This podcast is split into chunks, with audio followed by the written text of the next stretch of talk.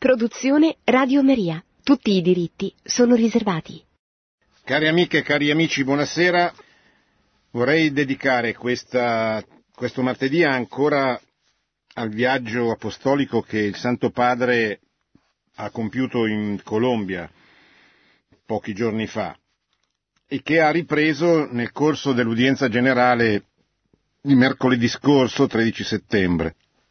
Come sono soliti fare i pontefici quando rientrano da un viaggio e dedicano a commentare il viaggio appena concluso nel corso dell'udienza successiva del mercoledì. Vorrei anche soffermarmi, lo faremo più, più avanti, sui due martiri che il Papa ha voluto beatificare proprio in occasione di questo viaggio. Come sapete, nei giorni scorsi ho compiuto il viaggio apostolico in Colombia. Ringrazio il Signore per questo grande dono. Esprimo la mia riconoscenza al Presidente della Repubblica che mi ha accolto, ai vescovi colombiani che hanno lavorato tanto per preparare questa visita, come pure alle altre autorità del Paese e a tutti quanti hanno collaborato. Un ringraziamento speciale al popolo colombiano che mi ha accolto con tanto affetto e tanta gioia un popolo gioioso fra le tante sofferenze, ma gioioso, un popolo con speranza.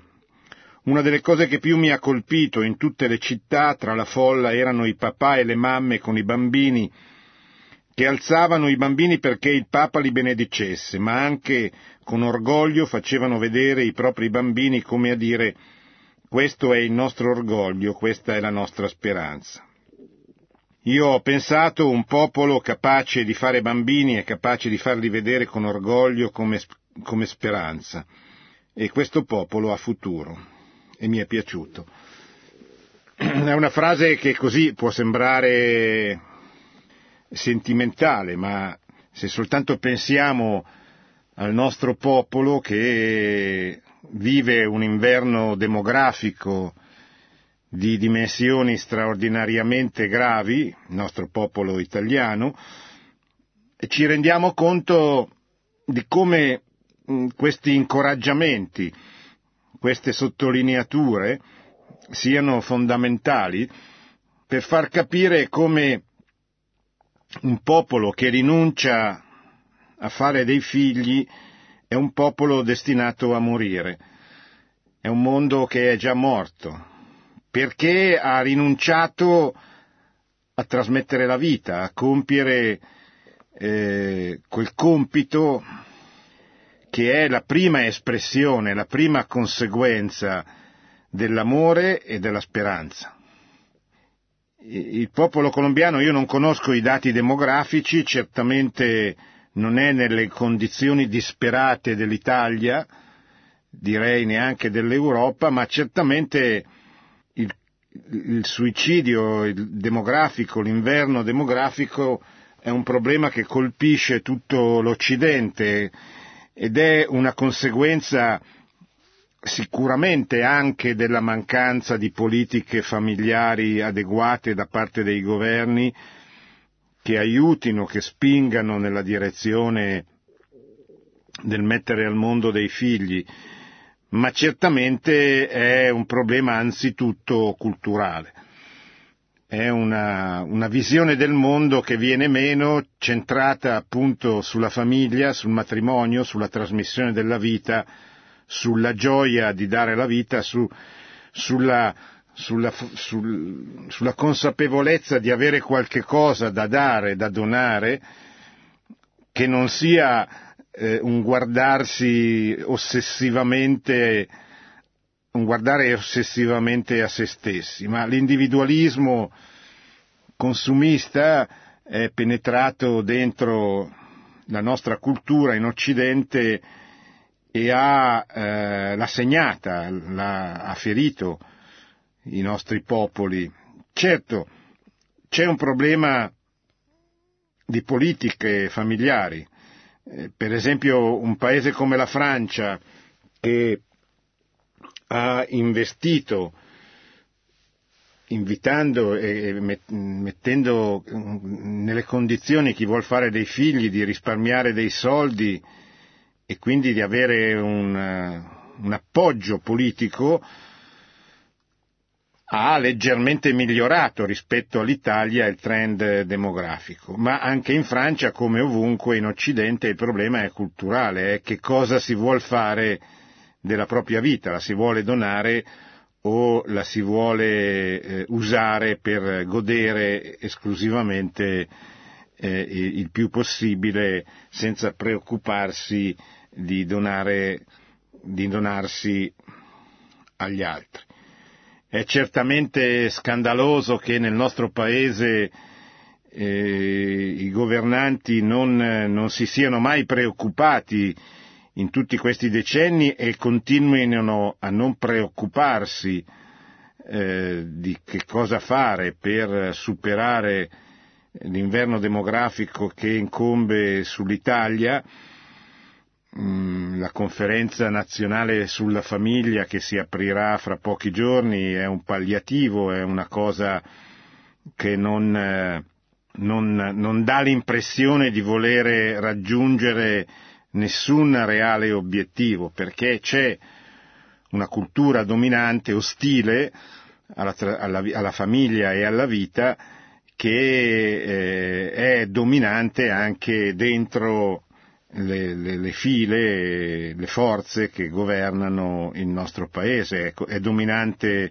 dentro la cultura dei mezzi di comunicazione, dentro la cultura eh, dell'editoria, dentro la cultura dominante, diciamo così, nel nostro paese. Un paese che si preoccupa della, della parità fra l'uomo e la donna, che si preoccupa di introdurre l'ideologia gender nelle scuole e non si preoccupa del primo dovere che dovrebbe ecco, avere un governo degno di questo nome di valutare che cosa poter fare per invertire il trend di suicidio di demografico che grava sul nostro paese. Ma stiamo parlando della Colombia, il Papa ricorda come il suo viaggio avviene in continuità con i due che lo hanno preceduto, il Beato Paolo VI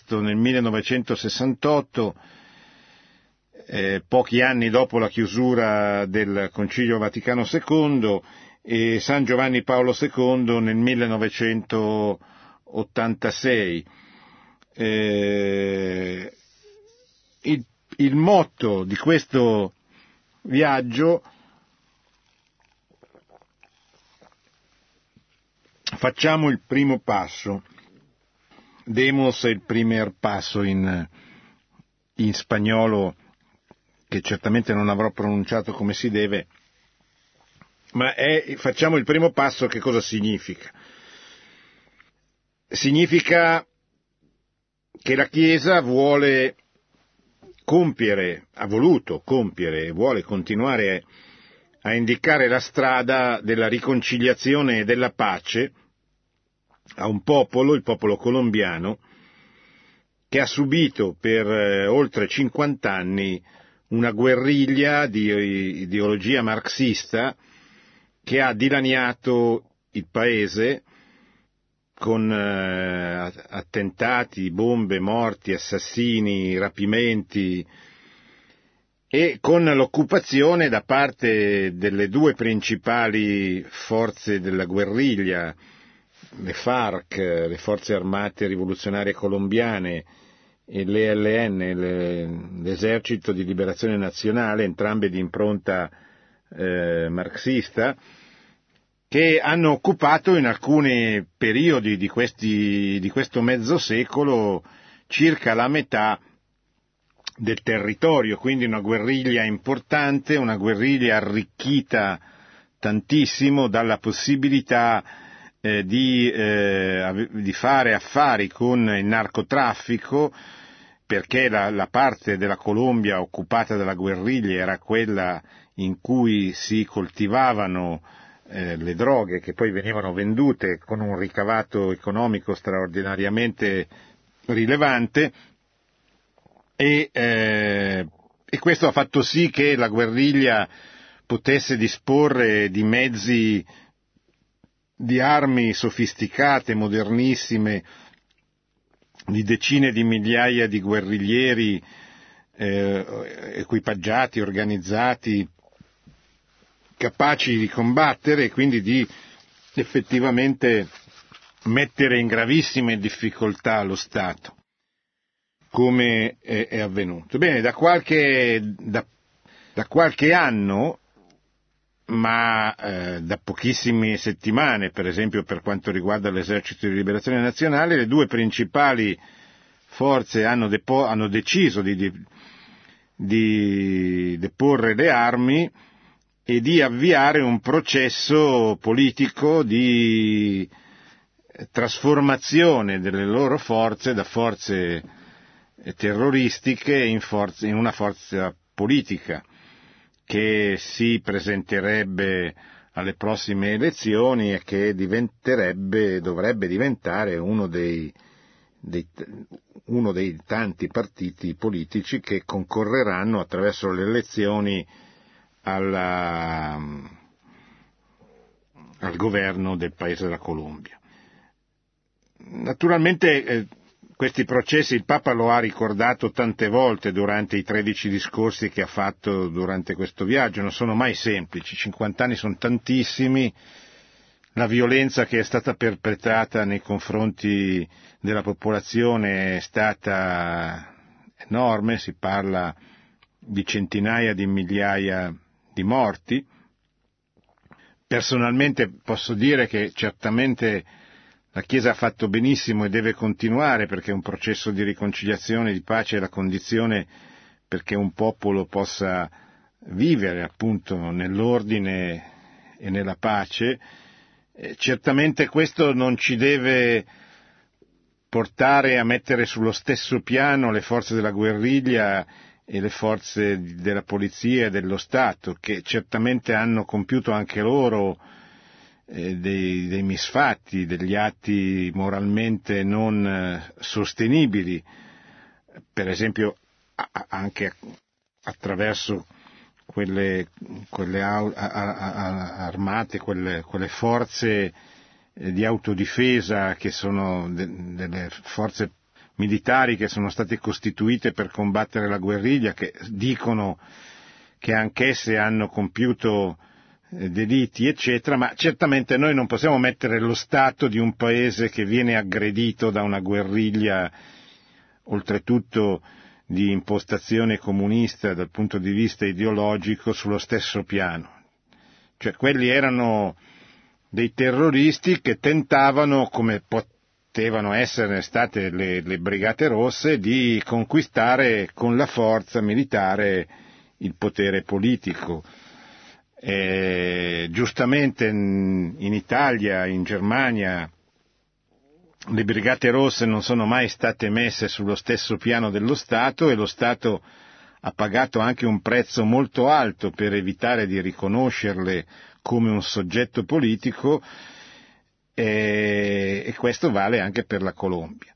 Detto questo, cioè detto che eh, la dottrina sociale della Chiesa ci insegna che bisogna avere un pregiudizio positivo nei confronti delle istituzioni, nei confronti di chi ha il compito di governare e di mantenere la pace dentro un paese, detto questo è, è anche giusto preso atto della forza militare di, queste, di questi guerriglieri e del loro numero, che eh, avviare un processo di, di, di mutamento, da, da, di passaggio dalla guerra alla, alla, al confronto politico è positivo, la Chiesa lo ha visto di, di buon occhio. La popolazione un po' meno, perché come sapete questo questo accordo è stato sottoposto a referendum, la maggioranza dei colombiani lo hanno rifiutato. Perché lo hanno rifiutato? Perché concedeva troppo alla guerriglia, cioè eh, è giusto avviare un processo di pace, ma bisogna riconoscere che eh, i delitti sono stati, sono delitti, i delitti compiuti sono stati delitti, non possono essere premiati, non possono essere eh, giustificati e non può essere esercitata nei confronti di queste forze terroristiche che ambiscono a diventare forze politiche un, un, così, un privilegio, come se, fossero, come se fossero state un qualche cosa di positivo nella storia della Colombia. Allora il governo ha ritoccato l'accordo e senza sottoporlo a un altro referendum, questo accordo è in, in via di realizzazione con la, la, la, forza guerrigliera più importante, le FARC, già avviato da più di un anno, da due anni, non mi ricordo con precisione i tempi, con eh, l'altra forza, l'esercito di liberazione nazionale, è, eh, è cominciato questo processo da poche settimane. Papa ricorda appunto che eh, lo scopo principale o comunque uno degli scopi principali del suo viaggio era proprio quello di confermare questo itinerario avviato verso la pacificazione e la riconciliazione. La Colombia, ha detto il Papa nell'udienza successiva al suo viaggio, è un paese in cui sono fortissime le radici cristiane. Voi sapete come tutti i paesi, come la maggior parte dei paesi latinoamericani, l'America Latina nasce a Cristo, diciamo così, attraverso il, la scoperta, la scoperta di questo continente, una scoperta casuale che ha il nome di un grande eh, nostro concittadino, Cristoforo Colombo, che peraltro poté fare questa scoperta grazie alla generosità e all'intelligenza della regina spagnola Isabella che mh, credette a quello che Cristoforo Colombo eh, sapeva di dover scoprire, anche se Cristoforo Colombo aveva in mente le Indie, eh, cercando l'India scoprò, scoprì eh, l'America, ma di fatto attraverso questa scoperta un po' casuale il, eh, la Spagna e il Portogallo per quanto riguarda il Brasile eh, diciamo così, sbarcarono con i loro uomini, con eh, i loro eserciti, anche con eh, così, la violenza eh, di questi conquistadores, come venivano chiamati, ma anche con eh, i, i sacerdoti, i religiosi soprattutto, i francescani prima, i domenicani e poi soprattutto i gesuiti che portarono la fede a questi popoli le cui civiltà molto discutibili, la civiltà maya, la civiltà azteca in Messico, si implosero subito per tantissimi motivi. E nacque questa questa cristianità straordinariamente ricca di, eh, di intrecci, una cristianità eh, dove le popolazioni, le etnie, le razze si, si confusero fin da subito, dando vita a una civiltà appunto dove la componente originaria, diciamo così, indiana, la componente europea, la componente nera che veniva all'inizio attraverso, eh, anche attraverso i, come si dice, i, la tratta diciamo, della, della, schiavitù che eh, il cristianesimo, sapete, ha abolito con un lungo processo ma che eh, ancora fino a pochi secoli fa era molto ancora m- molto praticata e che ha anche, ed è anche arrivata nel, nel continente latinoamericano. Naturalmente anche qui la storia di questa scoperta andrebbe ristudiata e riproposta senza tutti i luoghi comuni di attacco al cristianesimo e all'evangelizzazione del nuovo mondo che sono stati portati dai nemici della, della Chiesa.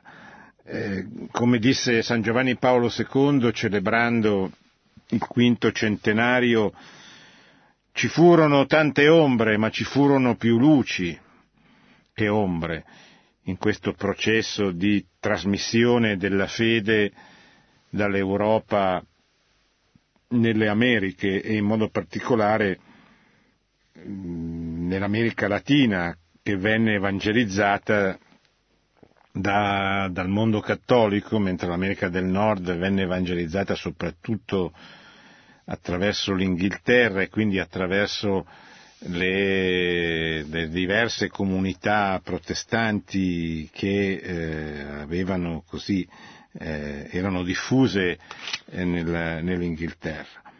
Nacquero così tutte queste grandi nazioni che ancora oggi, tra cui Basile, l'Argentina, il Cile, tra cui appunto la Colombia che porta il nome del, del, così, del più famoso, del primo di coloro che scoprirono questa, questa terra.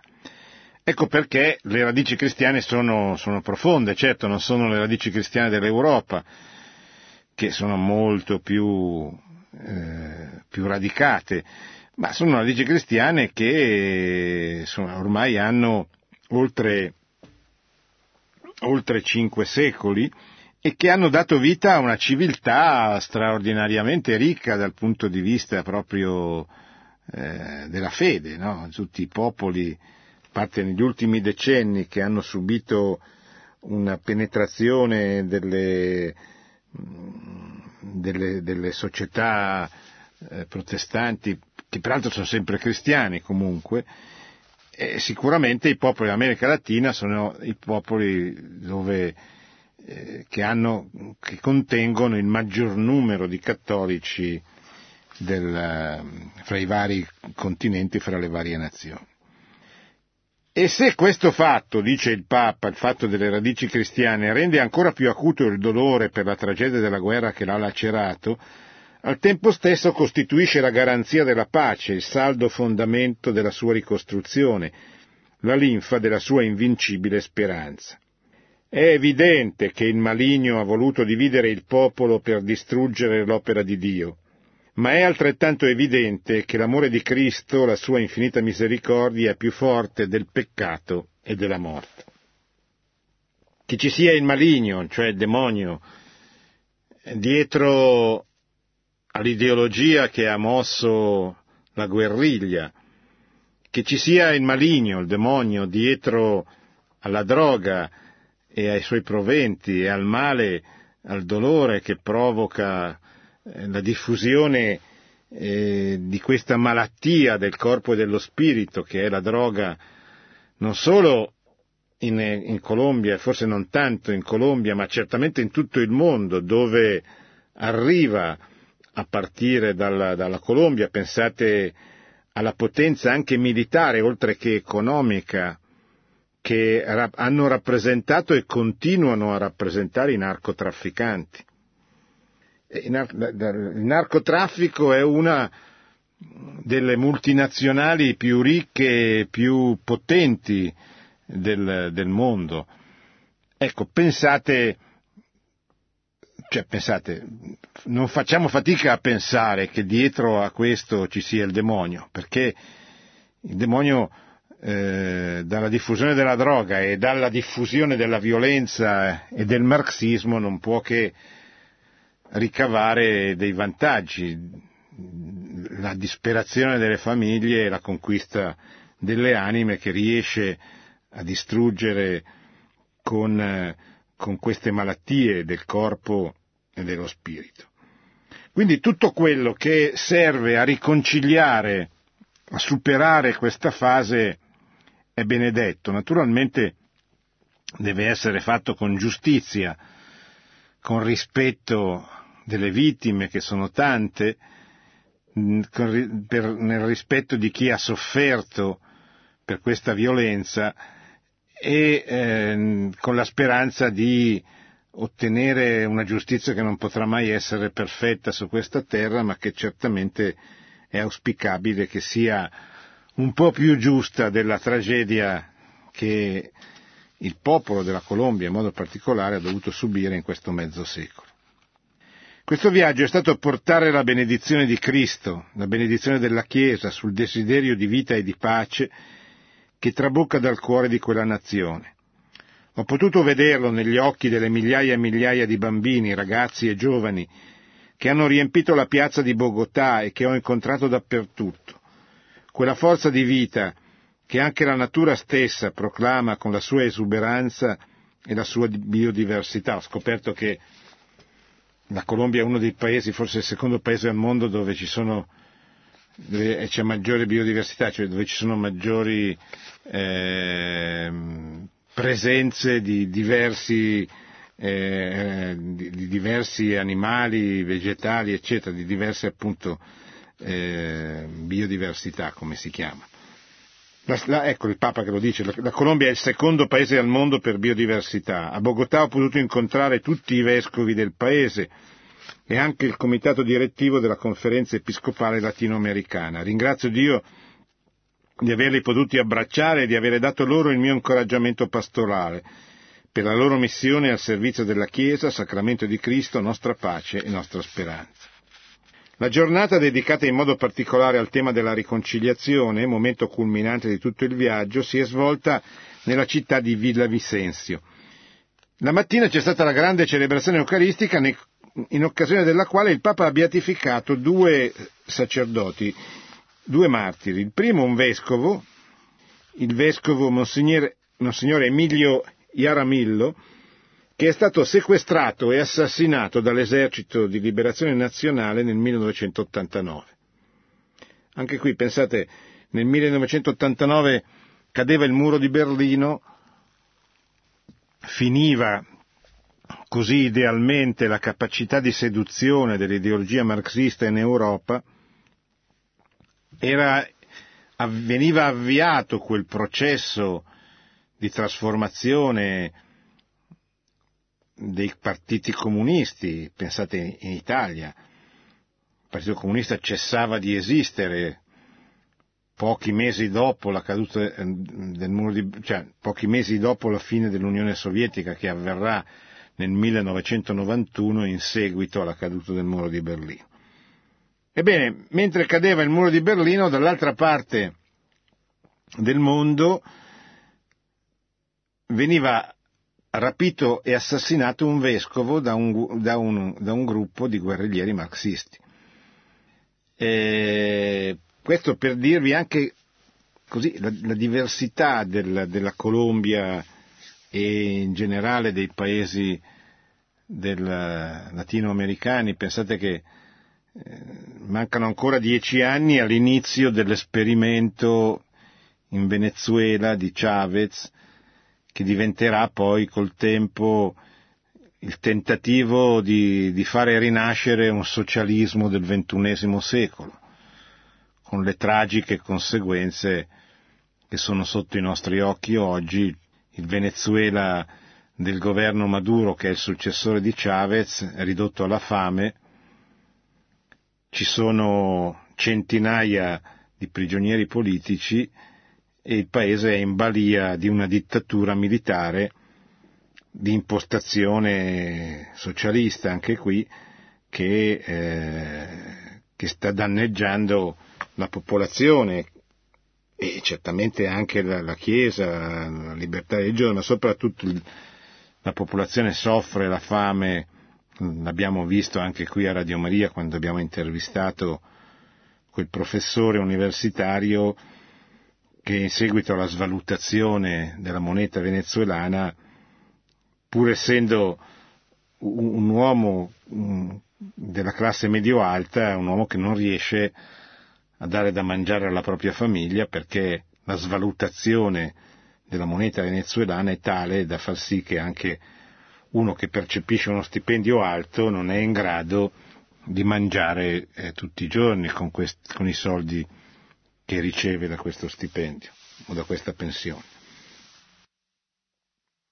Fu assassinato questo, questo vescovo, l'altro martire, è il sacerdote Pedro Maria Ramirez Ramos, sacerdote che invece venne eh, assassinato molto prima, molti decenni prima di, della crisi attuale, nel 1948, quando era parroco di Armero Tolima, e perché ci furono degli scontri fra sostenitori del candidato alle elezioni conservatore e quelli del candidato alle elezioni liberale.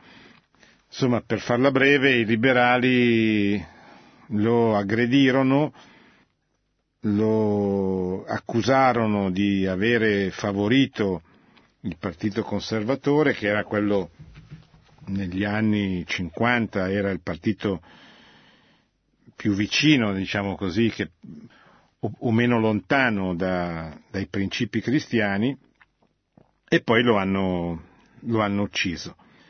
Lo hanno accoltellato e colpito con eh, un macete. Poco prima di morire aveva lasciato il suo testamento spirituale dove dichiarava di volere versare il suo sangue per il popolo di questa città di cui era parroco Armero. Anche lui è stato beatificato e messo accanto a questo vescovo il popolo colombiano, il popolo fedele della Colombia ha due martiri in più, due santi in più da pregare perché il loro sangue non sia stato sparso inutilmente e il loro sacrificio, sull'esempio del sacrificio di Cristo, possa contribuire a portare, a riportare la pace, l'ordine e la tranquillità in questo paese. La beatificazione dei due martiri, ha detto il Papa, ha ricordato plasticamente che la pace è fondata anche, forse soprattutto, sul sangue di tanti testimoni dell'amore, della verità, della giustizia, e anche di martiri veri e propri, uccisi per la fede, come i due appena citati. Ascoltare le loro biografie è commovente fino alle lacrime, lacrime di dolore e di gioia insieme. Davanti alle loro reliquie e ai loro volti il santo popolo fedele di Dio ha sentito forte la propria identità, con dolore, pensando alle tante, troppe vittime, e con gioia, per la misericordia di Dio che si stende su quelli che lo temono. Misericordia e verità si incontreranno, giustizia e pace si baceranno. È il Salmo 85 che ci, ci dice queste parole che sono state eh, ascoltate all'inizio della celebrazione liturgica della messa di beatificazione. Questo versetto del Salmo contiene la profezia di ciò che è avvenuto venerdì in Colombia, cioè in occasione della beatificazione. La profezia è la grazia di Dio per quel popolo ferito, perché possa risorgere e camminare in una vita nuova. Queste parole profetiche, piene di grazia, le abbiamo viste incarnate nelle storie dei testimoni, che hanno parlato a nome di tanti e tanti che, a partire dalle loro ferite, con la grazia di Cristo sono usciti da se stessi e si sono aperti all'incontro, al perdono, alla riconciliazione. Il perdono è una componente necessaria e indispensabile, soprattutto dopo le guerre civili. Finché una delle due parti che si sono fatte la guerra non sono disposte a perdonarsi reciprocamente, ma veramente e profondamente, la guerra non finisce. Perché vedete, le guerre civili sono terribili, tremende, scavano odi e rancori in profondità, molto di più delle guerre che una volta erano combattute da eserciti di professione, erano combattute fra popoli che vivevano distaccati gli uni dagli altri, separati da centinaia, a volte migliaia di chilometri. Le guerre civili invece sono terribili perché sono compiute da uomini che fino a poco prima vivevano accanto gli uni agli altri e continueranno o dovrebbero continuare a vivere accanto gli uni agli altri dopo la fine della guerra civile. Pensate nel nostro piccolo agli strascichi provocati dalla guerra civile mm, fra i partigiani e i fascisti nel 1943 che è durata due anni con grandi strascichi che ancora oggi vedono ferite non completamente rimarginate. Il perdono, il perdono è la chiave, ma non è facile, anche perché bisogna essere in due, basta che uno dei due non perdoni e la riconciliazione non, non avviene. Il perdono deve anche essere poi un perdono attento, intelligente, per, perché si stia attenti a far sì che nel nome del perdono o della pacificazione non venga violata la giustizia, cioè se il perdono eh, avvantaggia soltanto una delle due parti, non è, non è, cioè, scusate, se l'accordo avvantaggia soltanto una delle due parti non è un accordo giusto e quindi non può innestare una vera riconciliazione e un autentico perdono. Sono molto complessi queste, queste situazioni, pensate ai Balcani, alla guerra terribile che c'è stata negli anni 90 del secolo scorso, in Croazia, in Serbia, in Kosovo, e gli strascichi che ancora oggi ci sono e non sono risolti. Il Papa nei cinque giorni però ha parlato anche d'altro, ha parlato a Medellin dove ha, inviato, ha, ha, ha ricordato la vita cristiana come vita di discepolato, la vocazione, cioè la chiamata e la missione la chiamata a una missione. Quando i cristiani si impegnano fino in fondo nel cammino di sequela di Gesù Cristo, diventano veramente sale, luce e lievito nel mondo e i frutti si vedono abbondanti. Uno di questi frutti sono quelle case o gares che vedono i bambini e i ragazzi feriti dalla vita avere la possibilità di incontrare una nuova famiglia avere così la possibilità di essere amati, accolti, protetti, accompagnati. Questa è una delle conseguenze di questa chiamata a, testimoniare, a manifestare concretamente e visibilmente l'amore di Cristo. Infine, la terza parte del viaggio a Cartagena, la, la città di un santo, San Pietro Claver, l'apostolo degli schiavi, colui che aveva dedicato la sua vita per eh, coloro che erano per gli schiavi, per poterli, perché potessero essere liberati. E il focus è andato sulla promozione della persona umana e dei suoi diritti fondamentali. San Pietro Claver, come più recentemente Santa Maria Bernarda Butler, hanno dato la vita per i più poveri ed emarginati e così hanno mostrato la via della vera rivoluzione, quella evangelica, non ideologica, che libera veramente le persone e le società dalle schiavitù di ieri e purtroppo anche di oggi.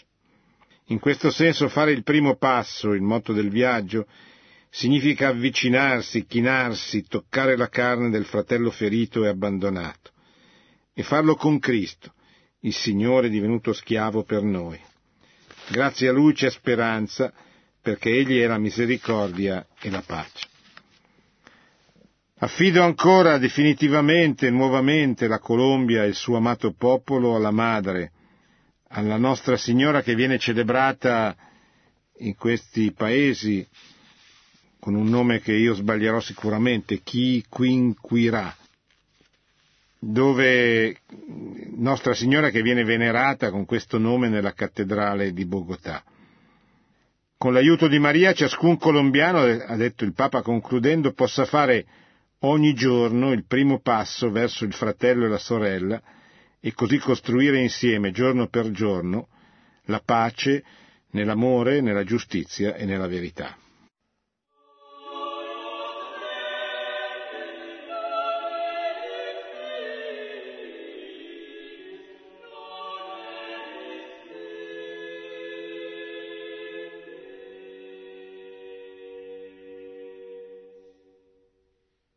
Pronto? Pronto? Buonasera. Buonasera. Sono Luciano da Torino, eh, io sono sì. Pedro Monferrato. Volevo dire che mh, secondo me il problema principale è che, lo sapete cosa ne pensa anche lei, che per decenni i giovani sono stati tormentati dai miti del mare Noi, quella sotto Potienghi, quella roba lì, che secondo me hanno già anche nella scuola come, come erano impostati i testi, i libri di scuola, insomma. Ma dove questo? Secondo me era tutto, tutto il sistema che contribuiva. Ma dove? In Colombia? No, no, in Europa, altro che in Colombia. E praticamente, secondo me, tutto quello che è successo nel 68, negli anni 70, 80, 90 è anche frutto di questo enorme circuito di propaganda che era basato sul, sul terzo di Alta, che mm. secondo me Voitile è stato quello che principalmente ha contribuito a battere questo discorso qua. E volevo sapere mm. cosa ne pensa lei. Secondo me l'Europa, il futuro dell'uomo europeo è quello appunto, quello che aveva già preconizzato Voitile, e io come tecnico posso dire che il tecnico produttore cristiano è quello che può dare un esempio a questi africani. Tra l'altro ho trovato un signore che mi chiedeva se c'era del lavoro, un marocchino, e io gli ho detto ti consiglio di studiare perché qui serve gente che abbia un tipo, una qualifica. Ecco. Mm. Tutto bene. Sì, non c'entra molto col tema della Colombia che, di cui noi siamo, abbiamo parlato stasera, ma comunque eh, sì, eh, si può anche Certamente non credo che sia stata la, la cinematografia, perché il 90% della cinematografia occidentale viene dagli Stati Uniti, non certo da, né dall'Unione Sovietica prima né dalla Russia di oggi. È possibile sostenere che alcune idee di un socialismo simile a quello che prese il potere in Russia nel 1917 che eh, si mantenne fino al 1991, alcune di queste ideologie, seppure sotto una veste più romantica, cioè il comunismo tentò di attecchire anche in America Latina attraverso le figure più romantiche di, di Che Guevara, soprattutto di Fidel Castro, eh, con la conquista di Cuba e più recentemente con il tentativo di importare il socialismo del XXI secolo nel continente grazie alla, all'esperimento di Chavez in, in Venezuela. La Colombia è uno dei paesi che ha più sofferto perché lì eh, l'ideologia si è sposata con una guerriglia arricchita in maniera spropositata dal narcotraffico che ha permesso a queste guerriglie di avere degli armamenti e un'organizzazione così forte da tenere testa, da poter tenere testa a, allo Stato. Ecco, questo mi sembra che sia così il, il filone.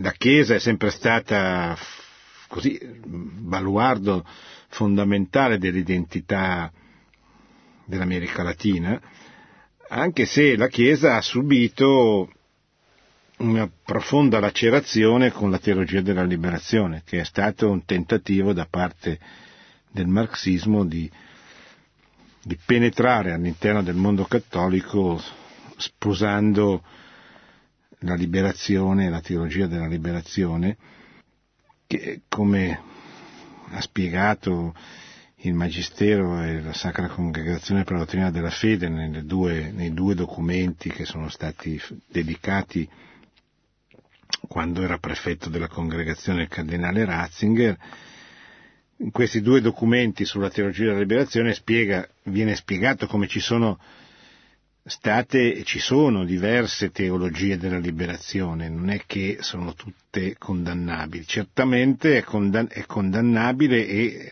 la Chiesa la, la, ha condannata in modo particolare in uno dei due documenti di, degli anni Ottanta, quella teologia che assume il marxismo come analisi della società e lo sposa cioè lo fa sposare con la teologia per cui il, l'analisi marxista della società diventa una componente fondamentale di questa teologia, eh, che per questo venne, e per questo venne condannata eh, proprio perché stravolgeva completamente i connotati, le caratteristiche di quella che dovrebbe essere una, una teologia. Ecco.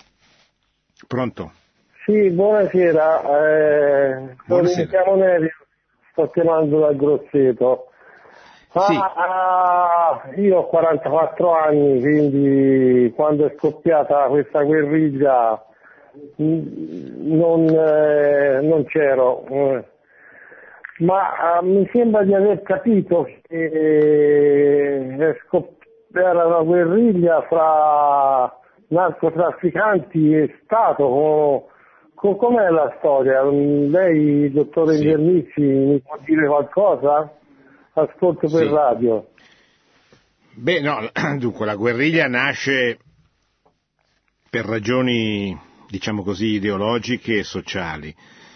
Eh, ideologiche nel senso che eh, il marxismo eh, tenta di penetrare in America Latina attraverso diverse forme. Eh, una, la principale, è quella che passa attraverso Cuba e il mito di Che Guevara, che è un mito molto diffuso anche da noi in Occidente, i giovani ancora oggi, certamente meno di decenni fa, però ancora oggi eh, anzi, sarebbe bello fare una trasmissione per smontare un po', per andare a vedere chi era veramente questo personaggio che non è così il, l'eroe senza macchia di- che ci è stato un po' venduto in questi decenni. Quindi il comunismo in, in America Latina tenta di penetrare attraverso Cuba. E Cuba, eh, siamo agli anni 60, e, perché Cuba è, come dire, un cancro all'interno del- degli Stati Uniti, insomma. È una- un avamposto di un'ideologia estranea e nemica che però sta lì.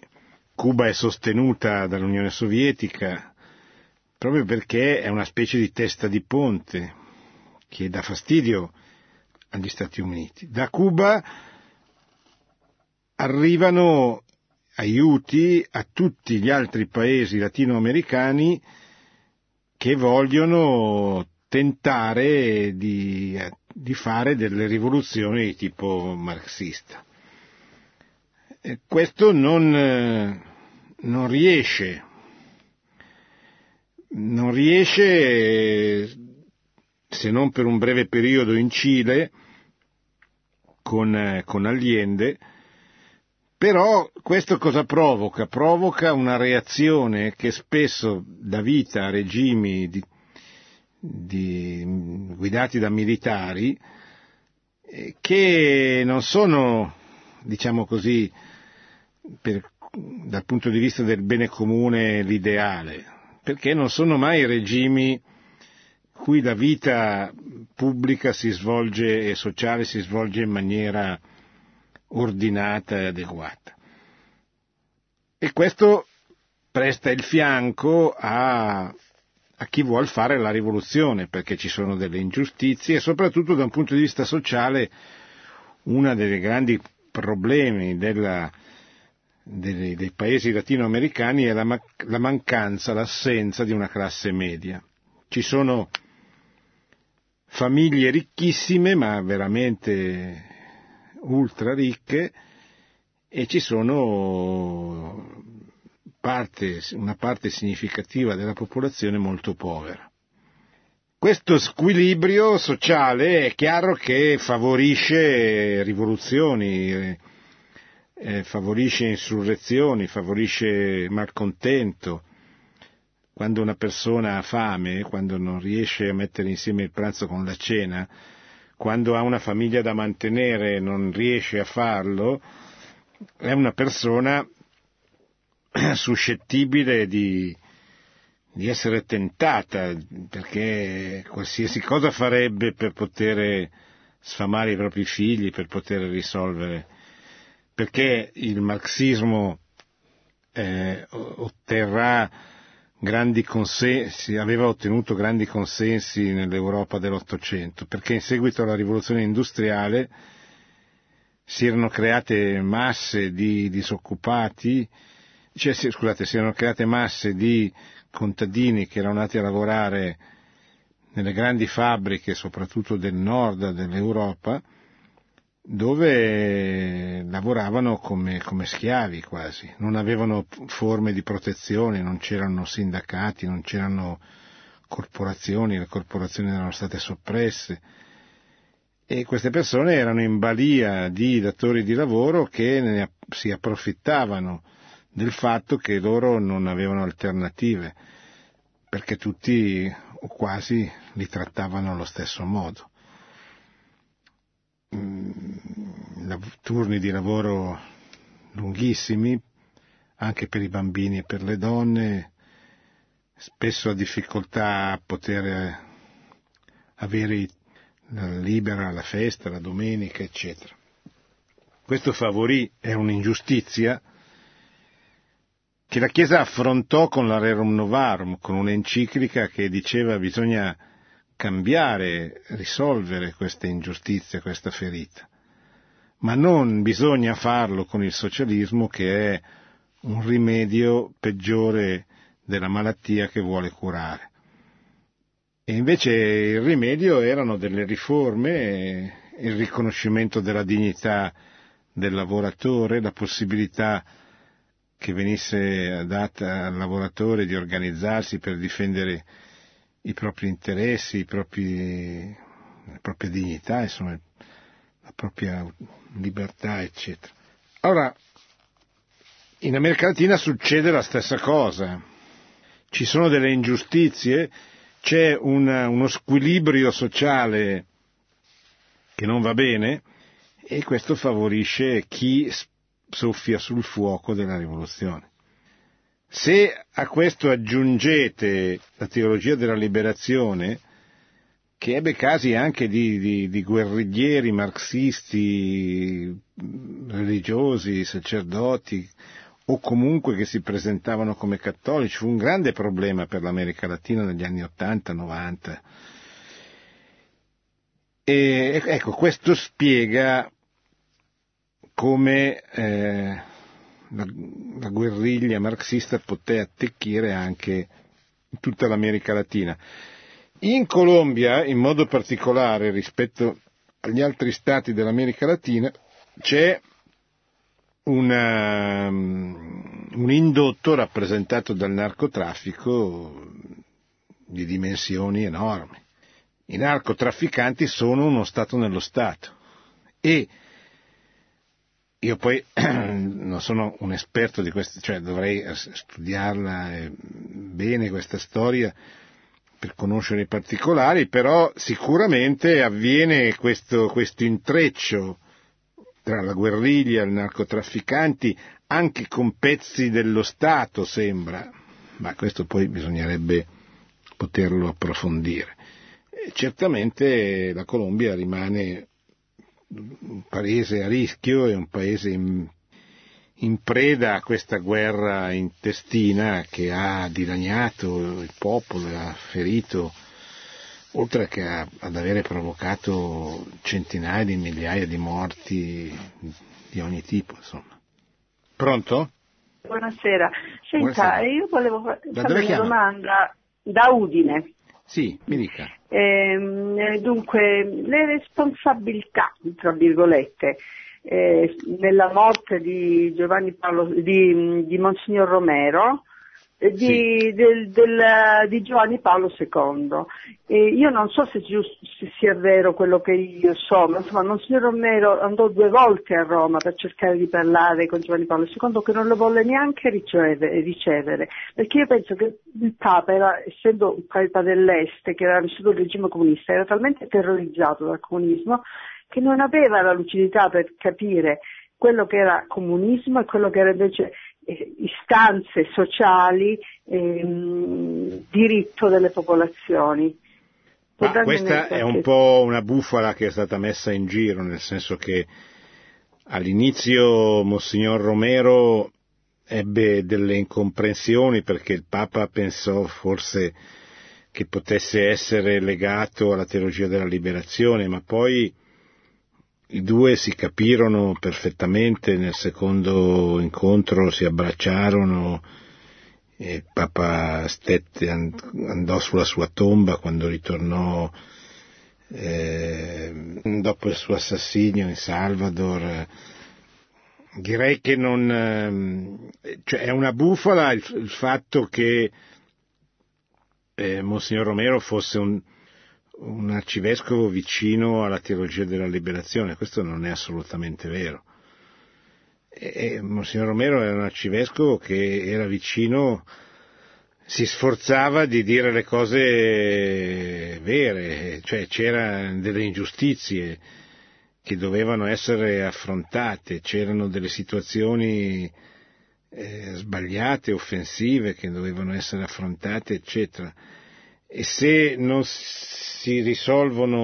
se in un paese non si risolvono questi problemi sociali, queste diseguaglianze, queste ingiustizie, con ciò stesso si favorisce la guerriglia, cioè si favorisce, si offre alle forze, in questo caso alle forze comuniste, una, la possibilità di, di intervenire su un'ingiustizia, quindi di eccitare attraverso la violenza la soluzione violenta appunto di, dei, dei, problemi.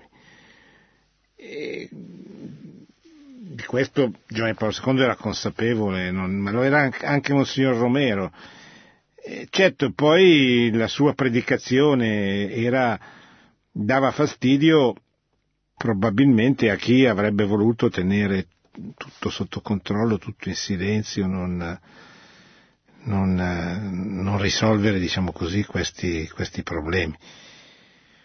Però ecco, direi che mh, mm, è stato detto, adesso non mi ricordo bene, è stato sottolineato un po' da quelli che vogliono denigrare Giovanni Paolo II, ma, ma alla fine, dopo una prima incomprensione, problemi di, di, di, relazione fra i due furono superati. Ecco. Pronto? Eh, buonasera. Buonasera. Eh, sono Renato, chiamo dalla provincia di Belluno. E sì. So che quando il Che Guevara volle, eh, volle, scendere in Bolivia a liberare, come ha fatto in Cuba, a liberare anche la Bolivia, no? E Fidel Castro gli disse vai, vai, vai pure sapendo bene che fine avrebbe fatto. Ecco. È interessante questa cosa, sì. l'ho saputa di recente. Sapeva benissimo le difficoltà a cui andava incontro, lo vedeva come eh, Fidel al cielo, lo vedeva come una specie di, di strana personalità che poteva creargli dei problemi alla fin fine, anche se avevano combattuto insieme. Sì. Di resto i comunisti fra di loro non si sono mai amati pensi soltanto alla fine Ma, che ha fatto eh, Trotsky? erano dei combattenti e quindi è chiaro che una volta, come tutti, come tutti i combattenti, quando vincono o si trovano comunque in una posizione di, di termine delle battaglie, poi nascono le battaglie tra loro. È quello che successe è... fra Trotsky e Stalin, insomma. Trotsky è stato ucciso a picconate da dei sicari mandati da Stalin dopo che era dovuto uscire dalla Russia e dall'Unione Sovietica. In effetti se, se, il motore della storia per il comunismo è l'odio, l'odio di classe in questo caso, ma comunque l'odio, l'odio perché l'odio eh, permette di esasperare la contraddizione che è fondamentale per innestare il processo dialettico di contrapposizione fra le classi o fra le etnie o fra i giovani e i vecchi, eccetera. Cioè, il, com- il comunismo ha bisogno della dialettica in sostanza per andare avanti e quindi ha bisogno dello scontro, ha bisogno del nemico e, e, e di diffondere l'odio nei confronti del nemico. Ora, quest'odio deve, non può non esserci, quindi in qualche modo deve essere tenuto vivo, esercitato. E poi l'odio è una malattia che poi non si controlla più, cioè come tutti i vizi, come tutte le, malattie e i vizi, poi va avanti per conto proprio, cioè non è che uno riesce più a controllarlo. E, e quindi si impadronisce della persona. Pensi soltanto a quanti comunisti abbia fatto uccidere Stalin, cioè è impressionante, però è così. Cioè il suo problema, la sua ossessione era potere, il mantenersi al potere e quindi l'eliminare anche fisicamente tutti quelli che secondo lui avrebbero potuto insidiare il suo potere, che non erano tanto i nemici esterni che eh, sì, venivano combattuti ma sempre dall'esterno, ma erano soprattutto quelli che avrebbero potuto internamente mettere a rischio, a repentaglio il, suo, il proprio potere. Bene, siamo arrivati a mezzanotte, ringrazio quelli che sono intervenuti. Vi ricordo che i programmi continuano con la Radio Maria, abbiamo parlato questa sera del viaggio apostolico del Papa in Colombia. Abbiamo ricordato soprattutto le due bellissime figure dei martiri che Papa ha beatificato, un vescovo e un sacerdote, uccisi in odium fidei, come si suol dire, che il Papa ha riconosciuto come uccisi in odio alla fede e che quindi il Papa ha voluto beatificare affinché possano aiutare il paese, il popolo della Colombia a ritrovare la pace, a trovare la giustizia, a ritrovare l'ordine in una società che è stata sconvolta per 50 anni dalla guerriglia e dal narcotraffico. Grazie, buonanotte, buona settimana a tutti. Produzione Radio Maria. Tutti i diritti sono riservati.